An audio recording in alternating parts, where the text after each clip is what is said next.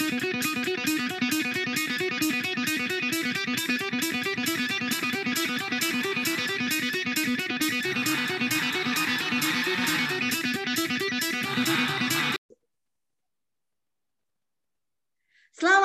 ketemu lagi dengan Juwita Jabipa Podcast atau Siniar dalam Bahasa Indonesia. Malam ini saya semangat sekali ya, karena saya uh, kehadiran bintang tamu istimewa. Dia ini dulu atlet nasional yang sudah mengharumkan nama daerahnya dan nama keluarganya yang pastinya. Dia sudah ada nih dia dengan bersama dengan kita malam ini uh, dengan sabuk dan medali-medalinya ya Uh, tapi sebelum dia kita ajak bicara, kita lihat dulu nih. Dia sepertinya wah semangat sekali sekali ya. Oke, okay, uh, eh, kita persilahkan saja uh, dia untuk memperkenalkan diri. Silahkan. Ya, nama saya uh, Naik Harjanto Saragi Sumbayat.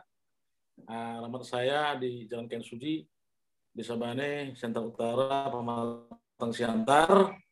Dan saya lahir tanggal 18 Maret 1970. Saya rasa untuk begitu perkenalan pertama. Kira-kira apa lagi, Bu?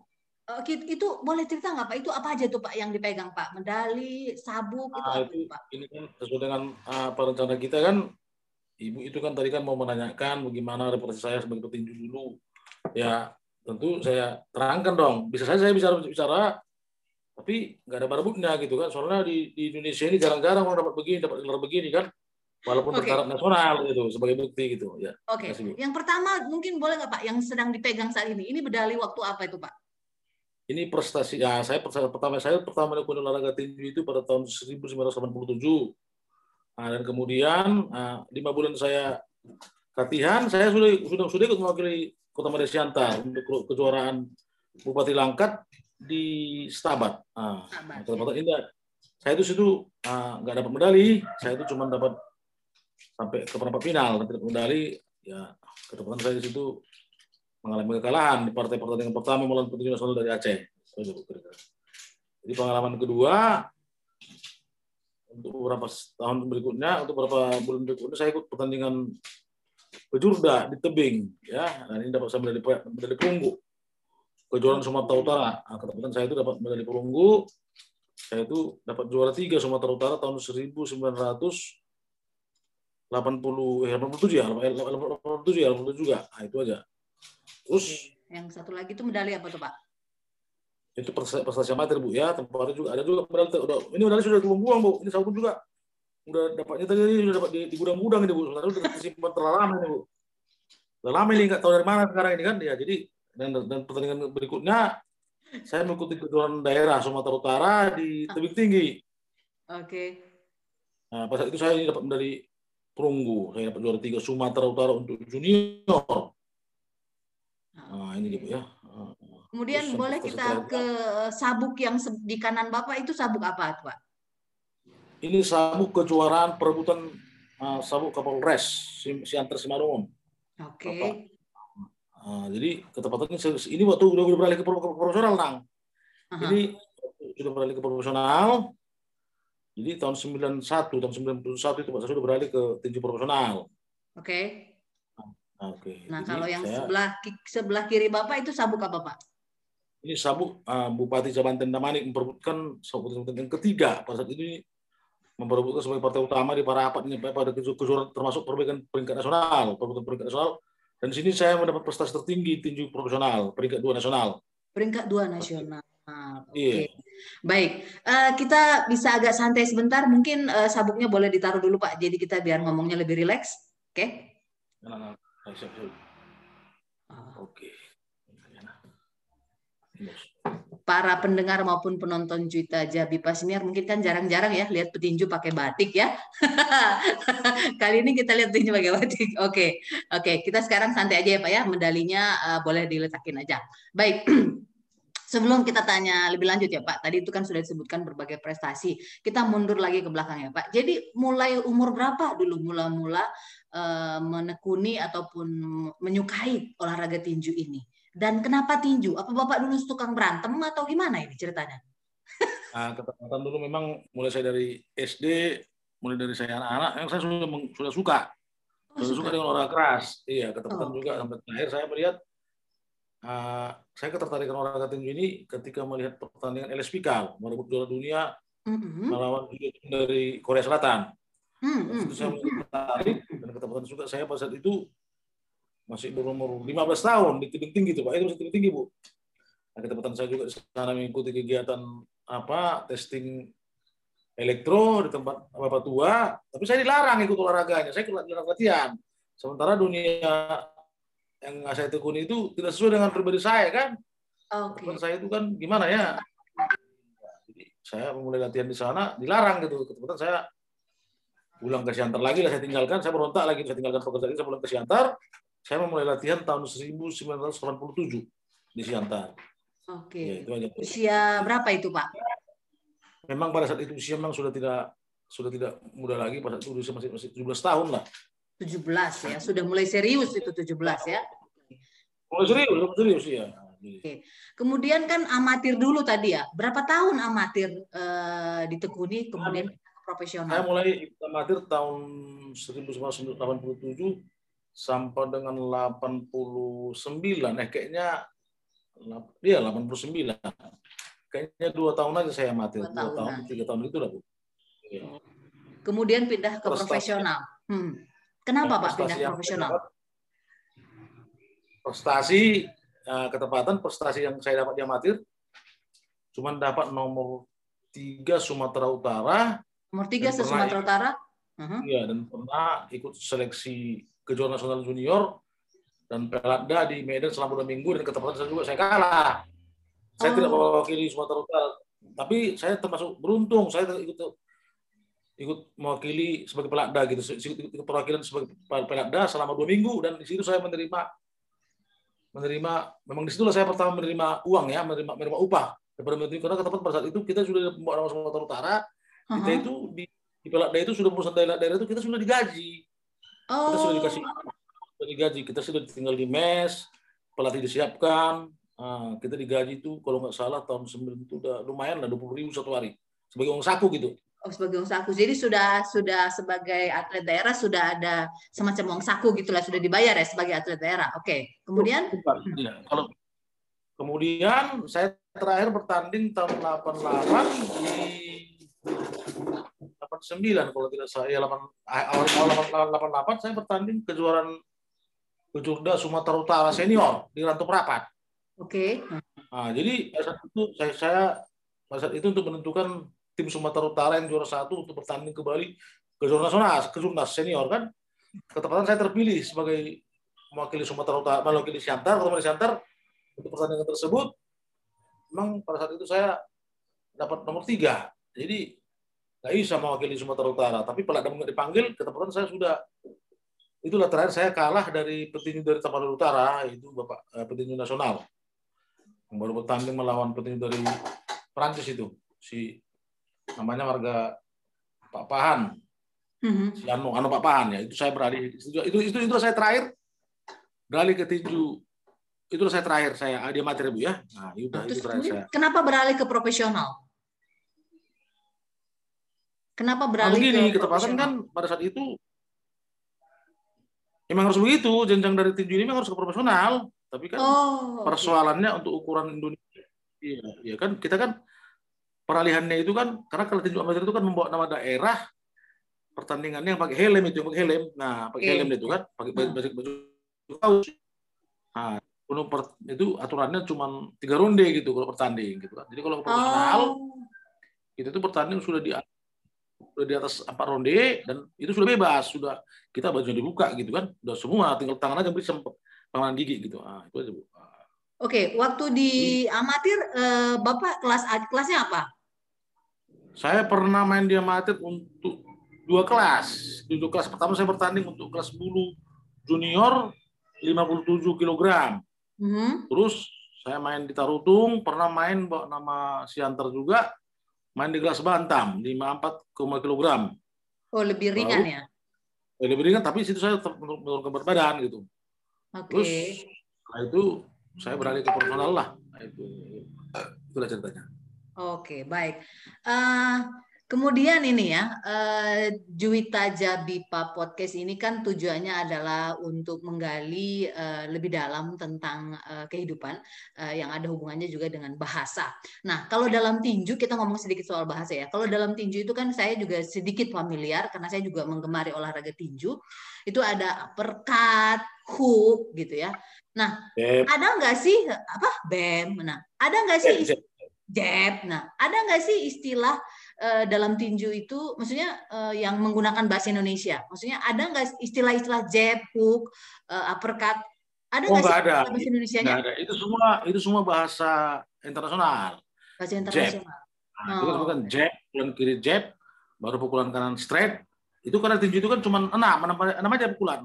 Apa jab, itu? straight, jab, straight, uppercut, uppercut kiri, uppercut kanan, hook kiri, hook kanan itu aja bu. Nah, oh. Jadi bulan itu cuma apa? Jadi perpaduan ini aja, perpaduan yang karena pukulan ini aja untuk kita terapkan. Dia sering kalau kita untuk bertanding gitu aja bu. Nah. Oke. Kemudian ada yang pernah bilang e, kalau olahraga olahraga tinju itu kan berbahaya, tapi banyak juga yang tidak setuju. Katanya olahraga sepak bola itu jauh lebih beresiko daripada tinju. Menurut Bapak sendiri bagaimana? Padahal kan ini olahraga keras ya. Sebenarnya begini, kalau olahraga tinju itu kalau sebenarnya itu siap, siap dalam untuk bertanding, nah, sesuai siap dia untuk bertanding dan sesuai dengan kelas yang dipertandingkan, mm-hmm. saya rasa ini bukan bukan bukan bukan berbahaya. Kenapa? Mereka itu dipertandingkan penuh dengan persiapan yang matang. Karena mm-hmm. paling nggak sebelum bertanding itu dipersiapkan selama sebulan. Dipersiapkan selama sebulan. Selama sebulan itu mereka dipersiapkan untuk dipukul dan memukul dan tahan dipukul untuk memukul dan dan dipukul gitu kan. Jadi saya, saya mereka itu dipertandingkan dengan satu kelas ya kan karena kan tinjunya ada 12 kelas ya kan di, di kelas kelas A lawan kelas A, kelas B lawan kelas B. Okay. Jadi nggak ada nah, nggak ada itu tapi juga kadang kan kadang nggak ada itu mau main di kalau sudah kelas A gitu dia kan 45 kg, kelas B itu 49 gitu kan. Jadi tentu yang ini sama itu harus cocokkan gitu. Jadi kalau ada berbahaya katanya yang lembaga petinju ini mungkin gimana ya? Mungkin ada kecurangan-kecurangan kan. Mungkin dia hmm. memukul bersalah, bersalah gitu kan. Atau memang dia tidak punya persiapan, terus dia main gitu kan, terus dia main, terus lawan punya persiapan yang matang gitu kan. Nah, ini yang bahaya seperti Muhammad Al Pariji, Muhammad Al Pariji banyak lah uh, di Posaluku yang bertanding di Indosiar mereka itu nggak ada persiapan, nggak ada persiapan yang matang untuk bertanding gitu kan.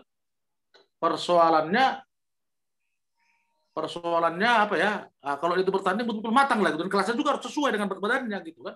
Nah, jadi kalau saya tempuh hari tetap sesuai dengan kelasnya. Jadi nggak berbahaya gitu, nggak berbahaya. Jadi kalau seperti pengalamannya uh, yang berbahaya katanya jauh lebih berbahaya sepak bola dengan uh, tinju. Kenapa? Kalau sepak bola itu kalau bola terbang ini lawan ini lawan kalau mau dikepalai, kalau bola nggak kena kepala yang kena pecah kepala kan? Nah, tergeletak. Iya, iya, iya, betul, betul. Iya, betul. betul. Jadi kalau tinju kan memang sudah disiapkan dia. Kalau kau dipukul ini bagaimana? Kalau kau dipukul ini bagaimana gitu kan? Makanya sering kejadian di Indonesia ini di dunia ini ada petinju itu mati dan sering katanya memang itu tidak siap, tidak siap. Tidak ah, siap. Terus pertama sekali mental lah, mental dia mental itu bertanding siap enggak gitu kan. Nah, seperti pengalaman sama saya gitu kan, kalau saya untuk bertanding siap, siap gitu. Kalau kemudian tanya sering itu tidak tidak sesuai gitu kan. Nah, jadi kalau mental saya untuk bertanding untuk di Indonesia siap, tapi kalau untuk menandai tubuh itu nggak bisa lagi. Ya, menandai situasi itu. Mental saya siap, tapi untuk fisik apa tidak siap gitu. Nah. Oke. Okay.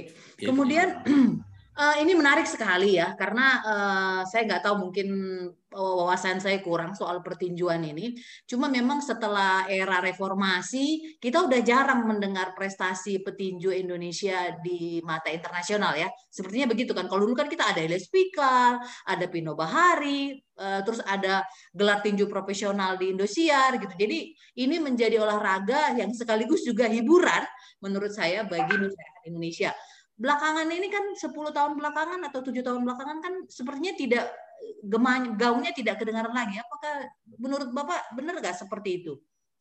Itu jelas. Memang di masa jabatan penguasa Orde Baru, kita harus jempol lah dengan Bapak Soeharto selaku presiden kita. Memang beliau sangat mengagumi tiga olahraga yang keras. Apa itu Indonesia harus dikenal dengan olahraga yang keras. Apa itu tinju, ah, sepak bola dengan bulu tangkis. Jadi di masa Bapak Presiden Soeharto ini jadi presiden, memang ini diutamakan. Yang tiga ini diutamakan secara tinju. Jadi dia panggil itu orang-orang di Jakarta, eh kamu sini, Simpson Tamburan, kau bina ini tinju, bukan sesana.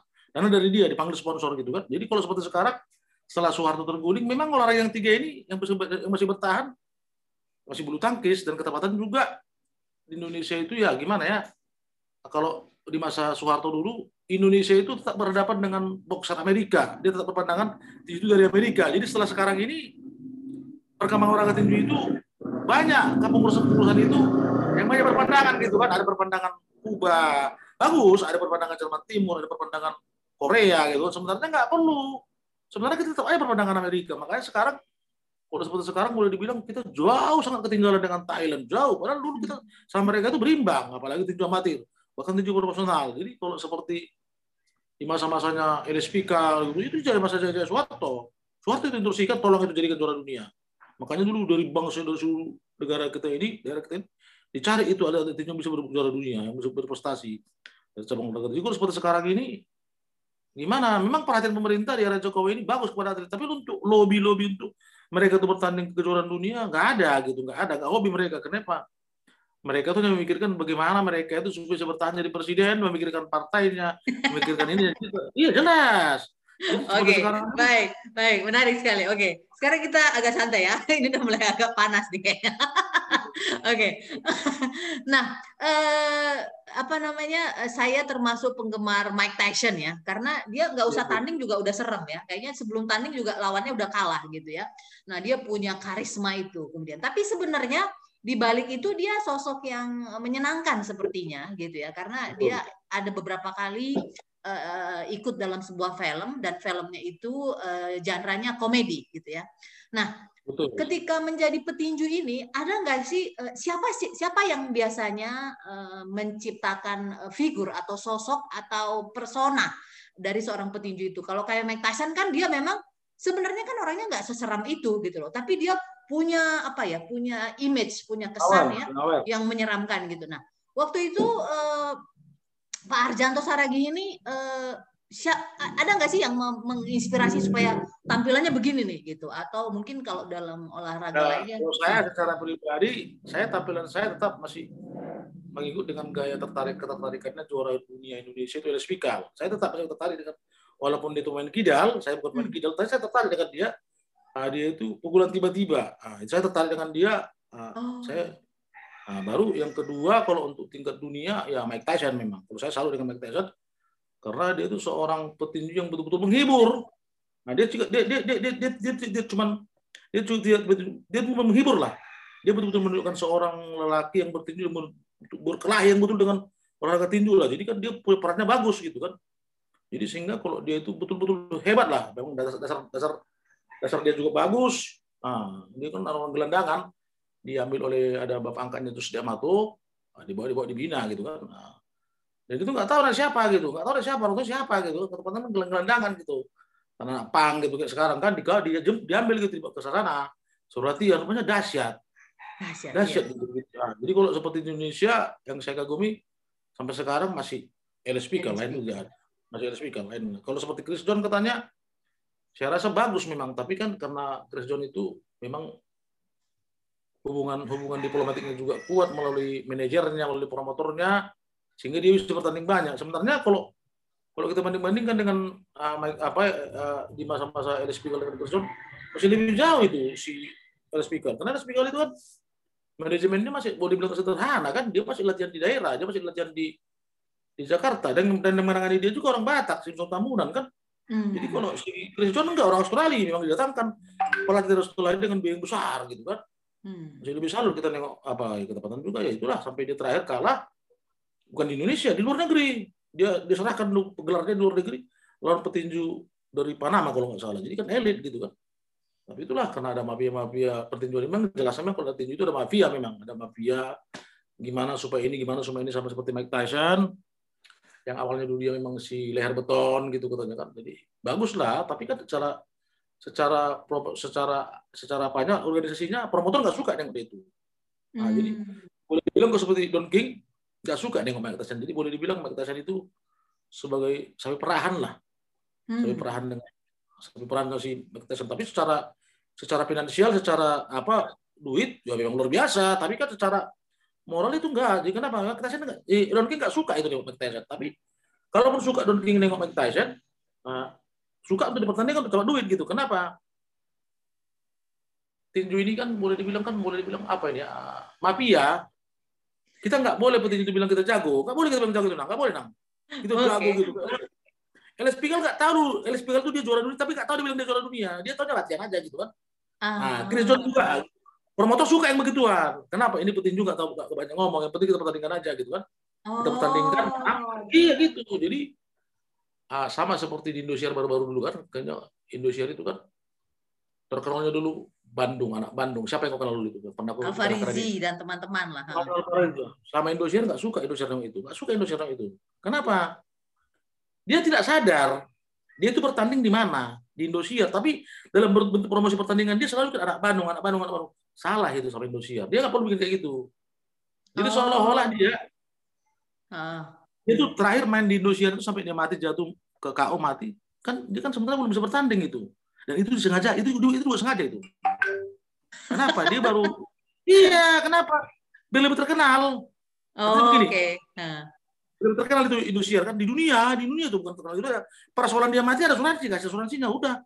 Nggak seberapa sama Indosiar itu kan. Kenapa dia terlalu perhatiin kadang kan asal menang anak Bandung anak Bandung anak Bandung salah itu nah, hmm. salah jadi kalau Mike Tyson dulu dia tuh menang uh, si leher beton si tangan besi jadi kan pada prinsipnya kalau udah tinju profesional memang memang memang bisnis kita nggak boleh bilang kita itu jago yang lebih jago itu siapa coba promotor apa petinju promotor Iya, nggak boleh. Itu kalau tinju profesional. Oh, Oke. Okay. Hmm. Itu. Jadi ketepatan kita, kan dulu ada. Uh, ya, jadi memang kayak apa ya? Uh, setuju setuju. Uh, jadi uh, menarik ini pemahaman baru ini bagi saya dan uh, mungkin bagi para pendengar dan penonton lainnya. Jadi kita apa dia petinju leher beton ya, petinju leher besi. Yeah. Ya. Nah, bukan membawakan satu image daerah atau uh, keluarga atau siapa pun itu, tapi dirinya sendiri saja ya. Sama kayak olahraga. Iya, sama kayak olahraga uh, uh, apa uh, tenis ada uh, pemain tenis favorit saya Rafael Nadal, dia dibilang rajanya tanah liat gitu. Karena dia kalau di lapangan tanah liat dia biasanya selalu menang. Uh, jadi memang karena prestasinya, jadi nggak menonjolkan siapa-siapa. Jadi ada pada diri. Menarik, menarik. Kemudian uh, tinju profesional ini kan sepertinya dari semua cabang olahraga yang saya tahu ya gitu.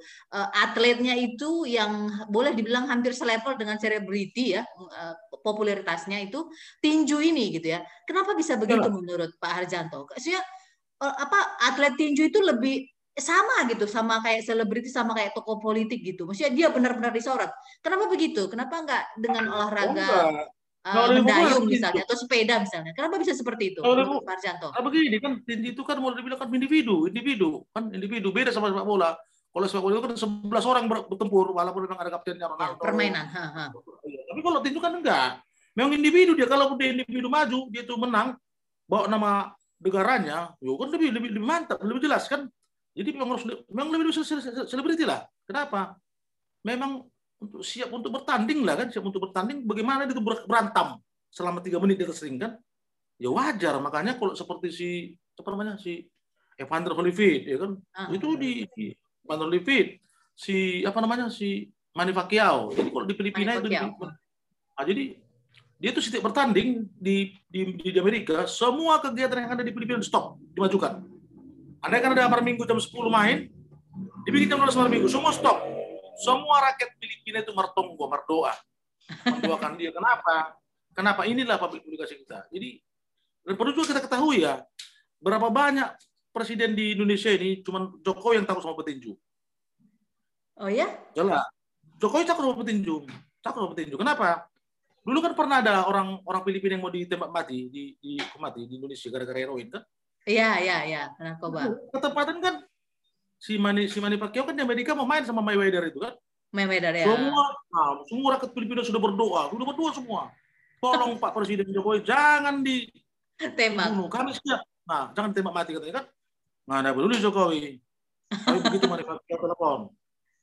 Begitu Mani Pacquiao telepon dari Amerika, kayak kan si si Jokowi, tolong Pak Jokowi. Dia itu hanya kurir yang tidak tahu apa-apa katanya kan. Dan orang yang menyuruh dia sudah ketangkap di Filipina kata, tolong Pak Jokowi kata, tolong Pak Jokowi jangan dibuat takut Jokowi. Gak jadi dibunuh. Gak jadi dibunuh. Jadi jadi juga aku salut makanya pas seperti yang kau bilang tadi memang tinju itu nggak sembarangan loh, selebriti memang selebriti klub dan omongannya didengar orang. Nah, itu sama seperti saya bukan puji sendiri ya. Saya rasa kalau untuk saya di center ini, saya bikin komentar loh. Oh. Didengar orang gitu. Padahal saya, saya bilang itu karena kesalahan gitu kan. Orang pada tukung gitu. Kesalahan gitu. Iya jelas.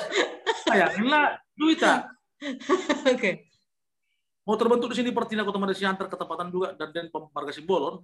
Oke. Okay. Hmm. Iya jumpain saya, tolong jumpain Bapak Uda itu gimana? Tolong gimana Bapak Uda? Nah, nah, tolong Bapak Uda gimana? Nah, kita mengembalikan kerjaan center. Saya kasih masukan. Saya kasih masukan, tetap, tetap sama. Begini kita bikin. Begini gitu. Padahal saya juga ngomong itu asal aja loh. Tapi semua itu catatan itu loh. Ini jelas, tinju itu adalah olahraga yang betul-betul hebat lah, betul-betul disegani. Itulah jelas. Jokowi itu pernah mendengar omongan penting dan diikuti, dan ditakuti. Oh, Oke, okay. baik. Menarik sekali ya, karena uh, apa namanya uh, kemudian setelah uh, selesai dari tinju profesional atau uh, turun apa lepas ring ya istilahnya kalau udah pensiun petinju apa lepas ring. Nah, lepas ring. Nah, kemudian sekarang Pak Arjanto ini saya dengar juga uh, aktif di kegiatan uh, apa ya Pertina ya. Pertina apa namanya? Kalau di daerah itu namanya Pertina juga sama KTI. Ya, KTI. KTI ya KTI. Nah uh, itu bagaimana kira-kira minat uh, masyarakat Siantar terhadap olahraga tinju ini masih membekas nggak sih? Soalnya kan kalau kita lihat generasi uh, Z sekarang ini ya generasi muda sekarang kan mungkin udah nggak tahu ya siapa itu Elis Pikal atau siapa itu Pino Bahari, siapa itu nggak pada nggak tahu. Nah itu bagaimana untuk membangkitkan itu lagi? Uh, ini di era tahun 80-an dan 90-an memang masih betul masyarakat Siantar itu apalagi anak-anak kos yang ada di Siantar itu yang sekolah di Siantar bukan di Simalungun kepingin latihan tinju. Dia cari okay. itu saat seperti sekarang anak-anak muda sekarang. Saya rasa kalau untuk latihan tinju udah jarang. Kenapa? Mereka tahu ini nggak jelas gitu kan? Kenapa? Anak muda sekarang kan sudah lebih baik dia tuh main-main apa main-main remote main main video game, game. gitu main jadi kalau untuk peminat sekarang seperti olahraga seperti itu wow sangat beda sekali beda sekali. Makanya sekarang orang lebih mendingan lebih populer sekarang itu mereka main futsal gitu, main futsal. Baru kadang main hmm. bola gitu aja. Tapi kalau untuk mengikuti olahraga tinju tidak seperti hobi kami seperti kami dulu lah gitu. Itu sekarang oh. menempel dengan antar. Bahkan di Indonesia. Tapi kira-kira ada nggak sih era bisa nggak sih era itu akan uh, muncul lagi dan lebih baik lagi? Kayak dulu kita populer dengan Elias Pikal atau dulu juga ingat kalau waktu masih kecil kalau Mike Tyson lagi main sekolah pulang lebih cepat gitu karena gurunya juga pengen nonton Mike Tyson gitu kan? Nah sekarang itulah sekarang upaya pemerintah. Hmm. itulah sekarang upaya bapak presiden kita supaya olahraga itu betul-betul dibuatkan sebagai prioritas kan? Makanya sekarang pemerintah itu berusaha bagaimana atlet-atlet itu yang sudah pensiun dikasih jaminan gitu kan. Itu okay. supaya masyarakat juga tertarik supaya juga orang tua juga tidak melarang anaknya pergi olahraga gitu kan. Pun begitu masyarakat sekarang kan nggak udah malas gitu kan. Padahal kan olahraga yang yang enak-enak sekarang kan. Mana nggak usah lah. Nanti kau susah nanti kau susah gitu kan. Padahal sebenarnya udah enak udah enak sekarang kan. Dihargai. Bukti saya sendiri lah saya sendiri. Saya pernah hmm. berpendidikan nasional. Hmm. saya dapat dapat hadiah dari Telkomsel melalui Jokowi dari Jokowi melalui Telkomsel kan saya dipilih dari Kabupaten Semalungun. Nah, tahu, hmm. tahu, tahu, tahu, tahu. Iya, tahu, tahu, ya. Jadi Betul. pemerintah melihat kembali atlet-atlet yang dulu berprestasi pada masa iya. pada zamannya diberikan iya. penghargaan ya. Ya, uh, baik, ya menarik sekali. Hmm. Dan sebenarnya kan gini, uh, karena saya juga salah seorang duta bahasa negara Indonesia ini, jadi uh, apa namanya mengharumkan nama bangsa itu sudah semacam apa ya? Uh, jiwa sehari-hari apa yang bisa mau saya buat gitu. Dan saya pikir olahraga itu salah satu apa ya salah satu hal yang bisa kita gunakan untuk membuat mengharumkan nama bangsa gitu ya mengharumkan nama bangsa iya. Indonesia ini. Nah Uh, saya nggak tahu sekarang programnya yang ada di Pematang Siantar untuk uh, eh, KTI-nya ini untuk uh, sasa, sasananya ini uh, pertinanya ini apa yang sedang program yang sedang dijalankan? Mungkin ya, ada nanti dari para pendengar yang bersimpati untuk mendukung gitu bisa diceritakan Nah, begini, kalau untuk di Siantar sekarang memang olahraga amatir lagi digalakkan lah oleh Ketua Pertina uh, kemarin PM Benson, Benson, Benson Simbolon. Mudah-mudahan lah, mudah-mudahan ketertarikan masyarakat akan olahraga itu sekarang juga sudah mulai lah ada kegiatan-kegiatan tinju. Tapi kan ternyata terakhir ini kulit sana juga udah tutup gitu, udah tutup, udah lagi latihan kuda kan. Karena ada pusat latihan di Jalan Kartini bawah, masih ke tempat melatih, kayaknya sudah tutup gitu kan. Kenapa? Dulu kan kadang ya gimana? Pandemi. Itulah sebabnya tadi kan Bukan daya tarik tadi, daya tarik tadi kan kenapa gitu kan? Dia kayaknya kalau mau ada kegiatan musiman gitu, musiman aja gitu kan.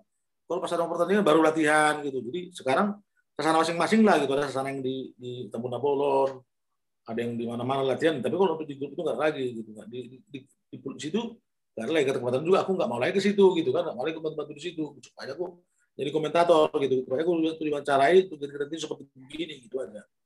Nah, nah masalahnya. Jadi kalau jadi memang penanganannya tinju ini memang sebaiknya dari atas ya, dari top manajemen, dari pemerintah atas yeah, yang supaya yeah. Mem membuat yeah. supaya ini bisa jadi bersemangat lagi gitu ya. Oke, okay. Yeah, yeah. tapi uh, ada nggak harapan itu kira-kira? Maksudnya harapan ya, itu bisa nggak kita, kita wujudkan? Harapan itu ada, tapi kalau bisa ya jangan cuma sebagai pengurus yang terlatih aja gitu kan. Memang ada harapan lah, ketepatan juga memang kalau bisa pengurus yang ada itu memang orang-orang yang betul-betul dunia memang itu dulu dunianya kan. Kalau hmm. seperti sekarang memang ketua pertina memang lu dia petinju memang kawan-kawan kita kian kan. Ada harapan ke depan lah kalau untuk Siantar. Ya kalau memang beliau masih tetap bertugas di Siantar gitu kan. Kalau sudah tinggal pindah tugas lagi tidak keluar kalau jadi jenderal lagi dia kan ya tinggal lah. Ya melempem lagi seperti seperti dulu kan. Kenapa? Itu biasa itu di Indonesia kepengurusan olahraga itu banyak ramai seperti sekolah ramenya. Ketua sekretaris itu segala. Tapi nggak tahu. Habis nanti habis habis habis gitu habis selesai gitu Nah itulah. Jadi sekarang yang menonjol di Siantar itu spasi tinju itulah tinju amatir, ada juga tinju profesional. Ya, tapi juga lah cakap-cakap juga lah modelnya kan. Mana sementara boleh dibilang kalau untuk Siantar Simalungun ini secara khusus Siantar Sumatera Utara, Siantar lah ya Siantar. Wah itu udah mesti, mesti, mesti punya nama lah kalau untuk di Pulau Jawa kan. Nah itu jadi kalau oh, tinju okay. itu jadi untuk Siantar ini petinjunya uh, uh, cukup terkenal ya, maksudnya nama-nama um, petinju yang dari kota ini masih masih termasuk yang sangat diperhitungkan lah di Republik ini ya. Diperhitungkan, di Republik diperhitungkan. Oke, baik. Uh, menarik sekali ya. Sebenarnya saya masih mau bertanya banyak hal ini ya soal pertinjuan ini, uh, karena uh, banyak juga selebritis saya lihat gitu ya, selebritis dunia sih ya gitu. Mereka memilih ya. olahraga tinju itu menjadi olahraga sehat, sehat, sehat. Uh, sehat. Tapi uh, tapi tidak untuk bertanding gitu. Maksudnya itu gimana? Yang seperti itu kan tinju itu kan ada memang dia untuk bertanding, tapi ada juga oh, yang gini. pure olahraga. Ada juga ada juga kadang kan ada juga orang meminta privat sama sama aku kan privat hmm. gitu kan. Tolonglah tulang gitu kan. Kata juga orang tuanya orang beken gitu kan mau uh -huh. privat gitu. Nanti bulan bulan dua semalam mulai latihan gitu kan. Uh -huh. tapi latihan gitu tapi kan aku tolak aku tolak dengan cara pelan pelan kenapa? Dia itu mau latihan tinju tapi dia nggak boleh bertinju gitu kan. Persoalannya apa? Nanti kalau dia latihan tinju kan itu kan memukul. Memukul memukul kan memukul pam pam kan jadi kan kalau dia latihan tinju sekitar begitu kan persoalan nanti. Persoalannya apa? Dia, dia sekolah, dia kuliah segala macam, dia terbiasa emosi, terbiasa memukul orang, dipukulnya. Babak belur ya kan? Nah, karena ukurannya itu kita latih dulu memukul kan sebelah sebelah, sebelah kiri kita kita kita praktekkan. Dia itu memukul ini kuburan ya kan? Ini kan ke kuburan ya kan? Katakan kan restoran gitu kan? Itulah kekuatannya gitu kan? Sampai dia pukul orang yang tidak latihan Sementara dia kita kita persiapkan untuk memukul dan latihan gitu kan. Bahaya toh yang personel nanti apa? Ini dipukulnya babak belur mati. Siapa ini pernah latihan tinju? Siapa pelatihnya? Uh, oh ini pelatihnya Santo Saragi. Oh bahaya gitu kan. Tolak itu, tolak. Tapi kecuali di sana ada petinju itu berarti kenapa main dia petinju gitu kan? Mereka sih lain, mereka sih lain bulat gitu, bulat bulat itu kan. Tolong nggak tulang, latihan latihan dulu para padu ini, berem ini katanya kan. Dia silalahi, tapi nggak mau manggil aku lain nggak mau dia manggil tulang sama aku nggak tahu kenapa. Ah, bapak udahnya kan sama bos lagi gitu kan Donugo Donugo okay, bupati. okay. uh, nggak mau dia nggak mau dia. nih. Oke. Okay. jadi saya pikir kan oh saya takut dong. Kenapa? Iya. Karena dia kulatih memukul. Saya ukuran kan dia paling nggak pukulan itu paling nggak tangan kanan itu paling nggak 100 kilo. Dipukulnya orang anak sekolah dengan jangan kan apa? Kalau gigi otak bisa berobat toh. Mati nalilahi gimana coba terakhir kan pernah polisi kan Kenapa ini? Eh wasa aku pukulan nyon bekerja kan? Nanti tidur ini. Dia pengaladi katanya kan, di Sumbaya katanya kan, dipanggil kita dong. Kecuali karena tinju, makanya ke sana kan yang bertinju itu kan memang udah siap memukul dan siap di dipukul. Kan ini enggak. Oh. Oh, nanti nah, SMA lah, SMA kan lagi di garang-garang itu kan. Ah, oke. Okay. Punya kan sekolahnya kok sangka, wih, kok tegeleta ini, latihan tinju ini katanya kan. nah, setiap petinju latihan ke sana itu kan bikin surat dari orang tua. Oh, iya iya iya. Kan merelakan anaknya ikut latihan tinju. Tapi orang tua itu Oh, segel kan. Ini kan, olahraga keras, blood sport. olahraga keras, iya. Lu Iya, lu understand blood sport? Iya, blood sport. Yes. Ya olahraga Apa, yang berdarah-darah. Iya. Iya dong. Nah, jadi itu kan, Hmm. jadi kan, jadi kan ada juga kadang dulu orang Cina kan pasar lagi aku latih lah pasar lagi gini gini. Aku latih di pindas. Pak mama ini di pindas itu aku latih pak pak pak puk. Aku latih gitu kan. Ya lama-lama nanti masih janggulan ini nggak jam nggak di janggulan ini kalau kelain dipikir kan pukulnya. Geledak. Kan? Si garis lah, aku latih tim si garis. Ah, si pangkung pangkung sementara si garis kan betinju. Aku latih lah si Martin jadi betinju kan. Emosi nanti dia besok saya dipukulnya loh orang kau sangka. Kau sudah biasa mukul dipukul. Jangan, jangan latihan tinju, jangan latihan tinju. Makanya kalau se- selebriti itu gitu kan, dia itu bisa saja mau apa, mau pamer gitu kan, apa Ah, ah, atau mau syuting film. Ah, film satu kedua untuk, untuk sehat gitu, untuk sehat karena dia sudah berumur latihan kan. Tapi jangan salah suatu saat dia pasti bahaya tuh, bahaya tuh loh. bahaya ya. Konflik dengan Karena manajer, konflik dengan istri kan. Hmm, karena karena pada dasarnya tuh, olahraga itu tujuannya untuk memukul atau siap dipukul. Jadi kalau kesempatan itu datang dan kesempatan itu pasti akan datang, itu pasti akan keluar ya. Iya. Iya, makanya kan satria dan sering. Oke. Cukup bertanding dulu sering. Oke. Cukup bertanding dulu sering. Nah, baru itu satria waring itu aja kan. Jadi banyak kadang bilang bilang aku apa? Kadang main, kadang main, kata yang Pak, cuma bertanding juga. Memang betul, aku ingat itu, aku ingat itu. Kupukul nanti ini mati nih pikirku, mati kalau kupukul dipikir kan. Dan pernah lalu pernah orang kupukul di di BS. Hah? Yang kedua lihat orang kupukul di sana, dipecah lah aku. Itu itu itu itu. itu.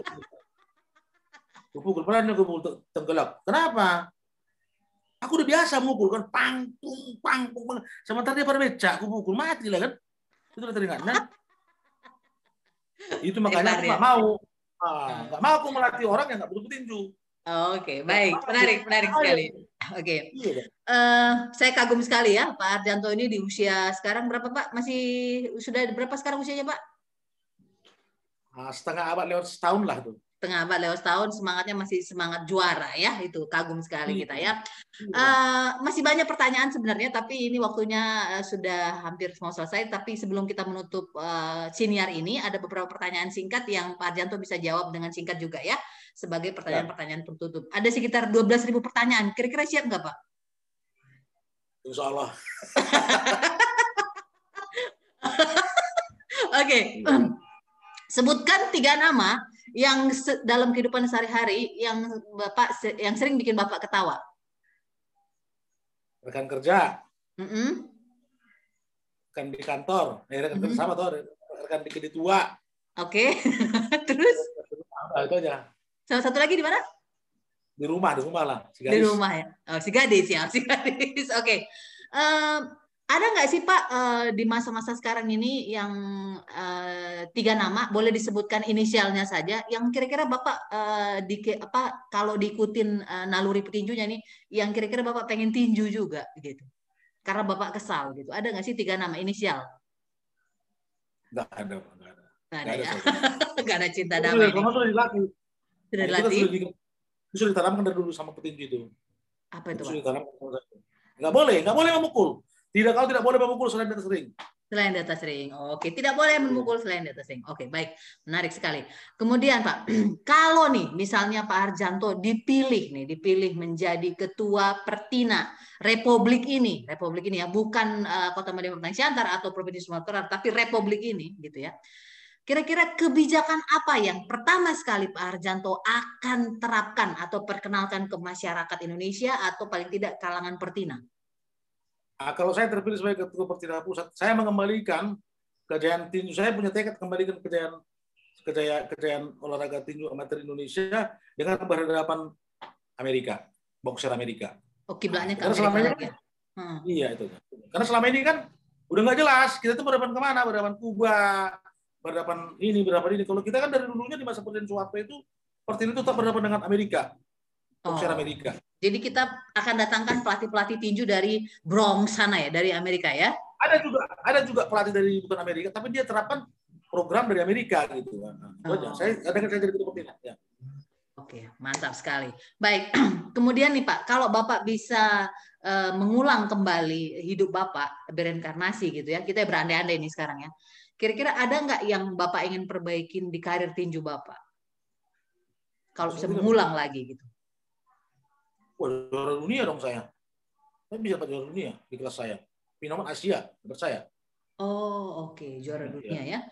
Oke, okay. mantap sekali. Saya, ya. Oke, okay. Baik. Karena kan, Karena kan sekarang kan organisasi sudah banyak. Dulu tuh okay. organisasi cuma cuma tiga, WBC, WBA, WBA. Sekarang udah banyak IBC. W, w, apa i, apa banyak sekarang kan jadi udah banyak IBC baru banyak interkontinental banyak gitu kan udah banyak jadi dulu kan cuma tiga organisasi WBA IBF IBC itu aja sekarang kan udah banyak gelar-gelar juara dunia organisasi gelar oh, dunia oke okay. ya WBC lah dari Inggris gitu nah. Menarik sekali ya. Oke, okay. uh, eh, apa nasihat tinju yang paling baik yang Bapak pernah dengar, yang juga Bapak sering sampaikan kepada uh, anak muda ataupun orang-orang yang suka atau pengen uh, menekuni olahraga tinju? Ada nggak sih nasihat yang sering Bapak Ada. sampaikan dari yang Bapak pernah terima? Hmm, apa? Satria di atas ring. Satria, di atas. ring. Ya, oh. Satria di bawah ring seperti apa tuh Pak? Artinya begini, mereka cukup bertinju sering. Jadi kalaupun ada persoalan di cukup selesaikan dengan dengan biasa. Gue sampai gue sampai apa? Gue sampai, sampai bertinju lagi. Kalau itu bertinju cuma sering aja lah. Yang sampai bertinju lagi di bawah ring gitu kan. Artinya kan janganlah berantem lagi kita bertinju yang bukan petinju gitu. Nah, itu, saya terapkan kan kenapa? Kalian itu dibikin bertinju untuk olahraga gitu. Kan saya saya saya saya, saya, saya ini sering kasih pengarahan kepada petinju pelatihan itu saya, saya itu saya, saya kasih sama nasihat. Kalian itu cukup bertinju. Dan ingat, tinju itu bisa membuat kalian hebat. Tinju bisa membuat kalian bisa dikenal orang. Tidak mesti sekolah, tapi ter, tidak mesti tidak mesti sekolah, tapi jangan jangan ke sekolah aku bilang kan tetap sekolah aku bilang kenapa? Iya. Ini jalan kalian terkenal gitu. Itu sudah saya terapkan sama kalau saya kasih pengarahan kepada petinju setiap latihan gitu. Nah. Dan petinju juga kagul, petinju juga kepingin gitu kadang-kadang gitu. Saya kasih motivasi. Saya itu Oke, baik. Kalau nih Pak, misalnya uh, Bapak tiba-tiba kemarin kan dapat penghargaan dari Presiden kita ya, gitu. Mudah-mudahan akan ada apa perhatian ataupun uh, apresiasi dari uh, uh, orang lain ataupun lembaga lain ya untuk pertinjuan kita ini supaya bisa bangkit lagi.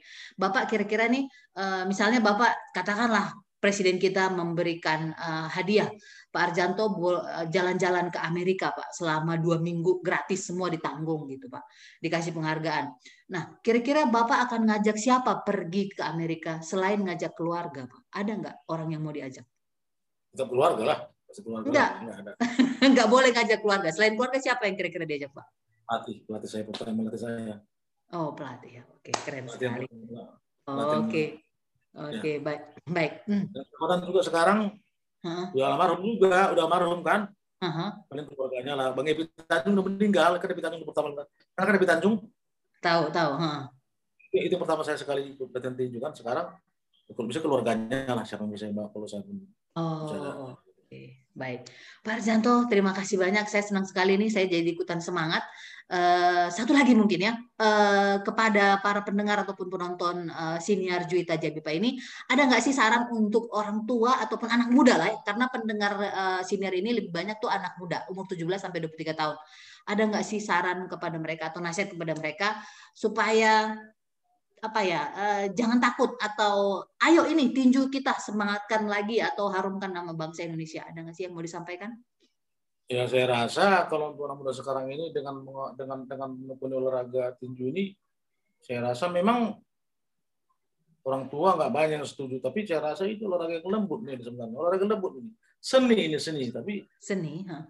Oh, seni kan ini kan, tapi saya saya rasa ini ditekunilah siapa mau ikut ikut kan ini jauh jauh lebih apa mengenalkan seni bertinju dan menjauhi narkoba.